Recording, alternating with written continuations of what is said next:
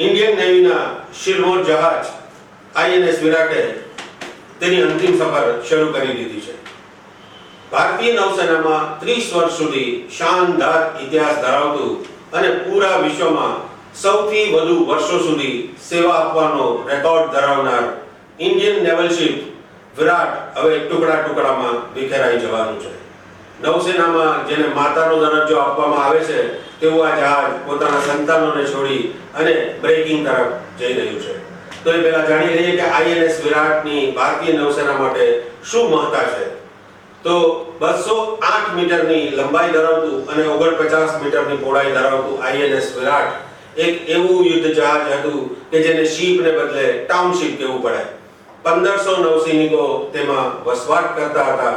તેવું આઈએનએસ વિરાટ ઓગણીસો સત્યાસીમાં ભારતીય નૌસેનામાં કમિશન થયું અને બે હજાર સત્તરમાં તે સેવા નિવૃત્ત થયું. વિક્રાંત ભારતીય નૌસેનામાં શિરમોર હતું, પરંતુ જ્યારે વિરાટનું આગમન થયું, ત્યારે વિરાટને આ દરજ્જો આપવામાં આવ્યો. નૌસેનાના વાઇસ એડમિરલ અરુણ પ્રકાશ એમના છેલ્લા કેપ્ટન હતા અને અરુણ પ્રકાશ કહે છે કે અમે એવું માનતા હતા કે જેવો હાલ વિક્રાંતનો થયો છે, એવું વિરાટની સાથે ન બને. વિક્રાંતની સાથે એવું બનેલું કે બે હજાર ચૌદમાં તેને પણ ટુકડા ટુકડામાં વેરવિખેર કરી અને ડિસમેન્ટલ કરી દેવામાં આવ્યું હતું. હવે જો કે વિરાટની સાથે પણ એવું જ થઈ રહ્યું છે. સૌપ્રથમ, બ્રિટિશ નૌસેનામાં જેણે શિરમોર કામ કર્યું અને આર્જેન્ટિના સામેના વોરમાં શાનદાર ભૂમિકા ભજવી તેવા એચએમએસ હર્મિશ નામના આ બ્રિટિશ શિપને ભારતીય નૌસેનાએ ખરીદ્યું અને એ પછીથી એ ભારતીય નૌસેના સાથે સામેલ થયું. અને એક સમય એવો આવ્યો કે ભારતીય નૌસેનામાં વિરાટના કારણે જ અન્ય દેશો ભારતીય નૌસેનાથી ખૂબ જ ફફડતા હતા અને શા માટે ફફડાય નહીં?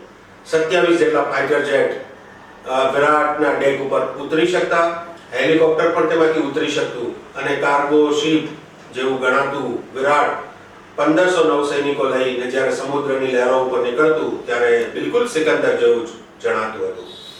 વિરાટ માત્ર લંબાઈ અને પહોળાઈની રીતે જ મોટું નહોતું. એની અંદર લગભગ બધી જ સુખ સુવિધા હતી જે એક લક્ઝુરિયસ ટાઉનશીપમાં હોય.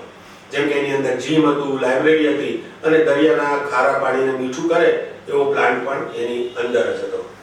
આ ઉપરાંત વિશાળ યુદ્ધ સામગ્રીને લઈ જઈ શકાય એવું પ્લેટફોર્મ પણ વિરાટ ધરાવતું હતું. આ વિરાટ કેટલી યાત્રા કરી ચૂક્યું છે એ આપણે જાણીએ તો આપણી છાતી ગદગદ થઈ જાય.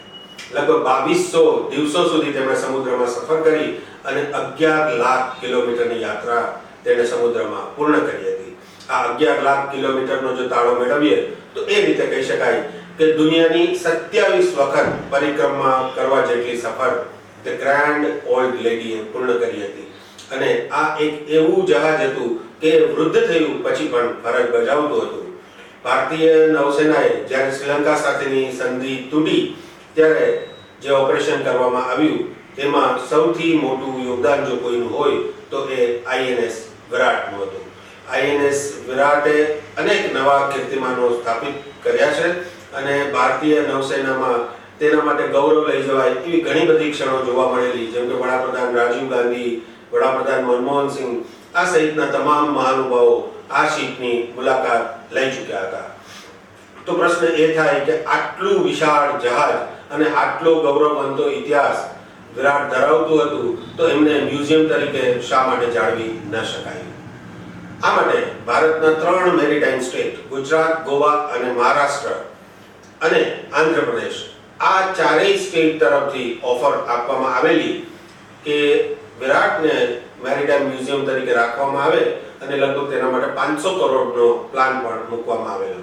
પરંતુ રાજ્યસભામાં જે પ્રકારે માહિતી સરકારે આપી છે, એ મુજબ એક પણ પ્રકારના પ્લાન કે જેમાં ફિઝિકલ સસ્ટેઇન થઈ શકે એવી કોઈ બાબતો સરકારને દેખાતી ન હોય, આખરે એવો નિર્ણય લેવામાં આવ્યો કે વિરાટને અંતે ડિસમેન્ટલ કરી દેવું, એ જ ઉત્તમ વિકલ્પ છે. પણ આ વિકલ્પ ઘણા બધા લોકોને રડાવી દેતો છે. મુંબઈ ડોકયાર્ડ પરથી જ્યારે વિરાટે પોતાની અંતિમ સફર પૂરી કરી, ત્યારે ઘણા બધા નૌસેનાના અધિકારીઓની આંખમાં આંસુ આવી ગયા હતા. એક માં જ્યારે પોતાના પરિવારને છોડીને જતી હોય અને એ એમની અંતિમ વિદાય હોય, એવું જ્યારે બાળકોને ખબર હોય, તો કેવી અનુભૂતિ થાય, કેવો દુઃખનો અહેસાસ થાય, એવો અનુભવ ઘણા બધા લોકોને થઈ રહ્યો છે. પરંતુ આ કમનસીબી છે અને આ જ વાસ્તવિકતા છે. આઈએનએસ વિરાટને આડત્રીસ કરોડમાં એક મેટલ સ્ક્રેપ કંપનીને વેચી દેવામાં આવ્યું છે અને અલંગમાં પ્લોટ નંબર નવ ઉપર એમનું બીચિંગ થયા બાદ એમને ટુકડા ટુકડામાં વિખેરવામાં આવશે. અને એવું માનવામાં આવે છે કે કેટલીક ઓટોમોબાઈલ્સ કંપનીઓ તેમના સ્ટીલના સ્ક્રેપને લેવા માટે આવી પણ પહોંચી છે. કદાચ એવું બને કે સમુદ્રની લહેરો ઉપર જેમણે રાજ કર્યું છે, એવા આઈએનએસ વિરાટના સ્ક્રેપમાંથી કોઈ મોટર બનશે, કોઈ બાઇક બનશે અને પછી રસ્તાઓ ઉપર લોકો નીકળશે.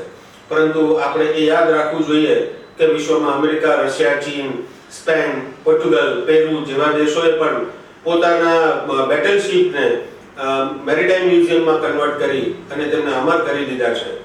ઘણા લોકો ઈચ્છતા હતા કે આઈએનએસ વિરાટને આ રીતે અમર બનાવી શકાયું હોત પરંતુ ટ્રેજેડી એ છે કે બસ થોડા જ સમયમાં, કદાચ આઠ, દસ કે બાર મહિનામાં વિરાટનું અસ્તિત્વ પૂરું થઈ જશે. પરંતુ એ વાત હંમેશા યાદ રહેશે કે આઈએનએસ વિરાટે પૂરા ભારતની નૌસેના માટે પૂર્વ અને પશ્ચિમ બંને તટ પર શાનદાર કામગીરી કરી છે. એટલે વિરાટ ઇતિહાસમાં જરૂર અમર થઈ જશે.